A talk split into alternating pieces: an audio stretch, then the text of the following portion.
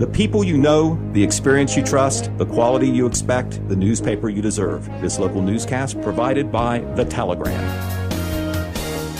This is Matt McKee reporting from Total Media Studios in Jackson with your local news.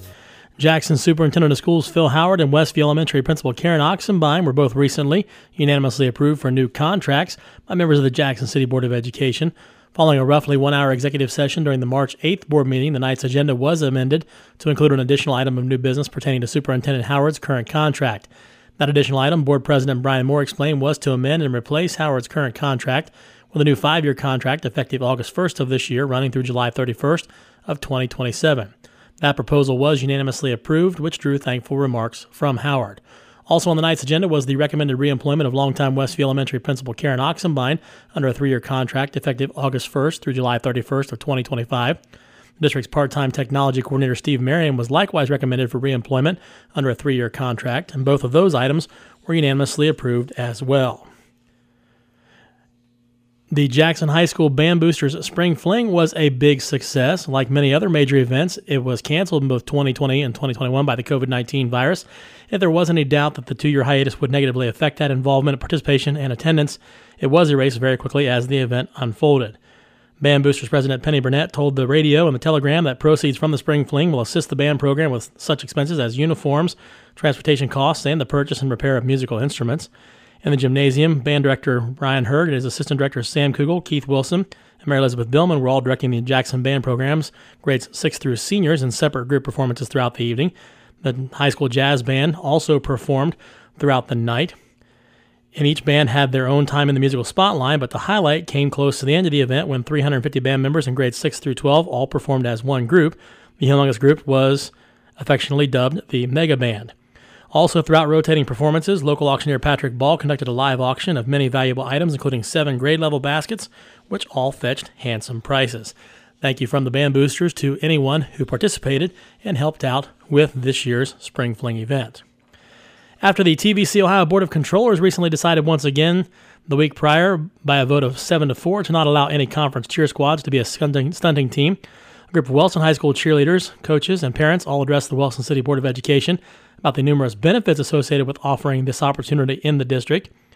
Even though stunting is currently disallowed for TVC cheer squads at both league and non league games, Wellston High School principal and TVC Ohio Board of Controllers member Shane Stevens explained that the district could skirt this ruling by creating a stunt competition squad that would be separate from the high school varsity cheerleading squad, even if those two teams consisted of the same members. Regarding the TVC Ohio Board of Controllers' recent decision, the matter came to a vote at the request of Athens High School's principal because that school's cheer coach is trained to instruct stunting. Near the end of the discussion at the board meeting, six current high school cheerleaders addressed the board with their thoughts on the matter. Board President Terry Gill said the discussion would continue, noting that he's not against the board forming a separate competition stunt team. A Jackson man and woman only received minor injuries following a head on collision Monday morning on Clary Road. Just before 7 a.m. on Monday, the Jackson County Sheriff's Office was dispatched to a two vehicle crash with injury. The crash happened at 441 Clary Road in Lick Township. According to the Sheriff's Office report, a pickup truck was traveling eastbound on Clary Road, and another vehicle was traveling westbound on Clary Road.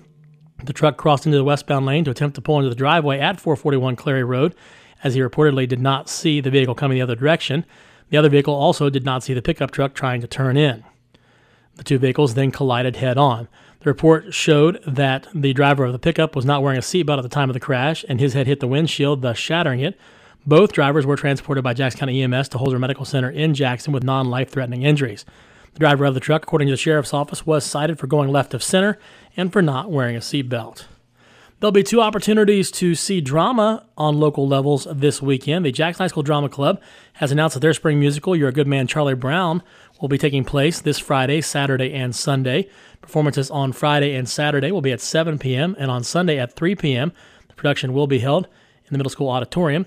The reserve seating is on sale through the school website for $8 each. Tickets are also available at the door prior to each performance. And the Vinton County High School Viking players will present their rendition of A Beauty and the Beast on Friday, Saturday, April 1st and 2nd at 7 p.m., and on Sunday at 3 p.m. Pre-sale tickets for that show are available at the Vinton County Clerk of Court's office starting on the 21st and will be sold until Thursday. But they will also be available at the door. The cost per ticket is $15 for front row seats, $10 for reserve seating, or $7 for general admission. And finally, today, the Veterans of Foreign Wars Post 9092, located on Broadway Street in Wellston, will be holding a special meeting on Wednesday, the 30th at 5:30 at the Post. That meeting is being held for nominations of post officers. Again, from Total Media Studios in Jackson, I'm Matt McKee, and that was your local news.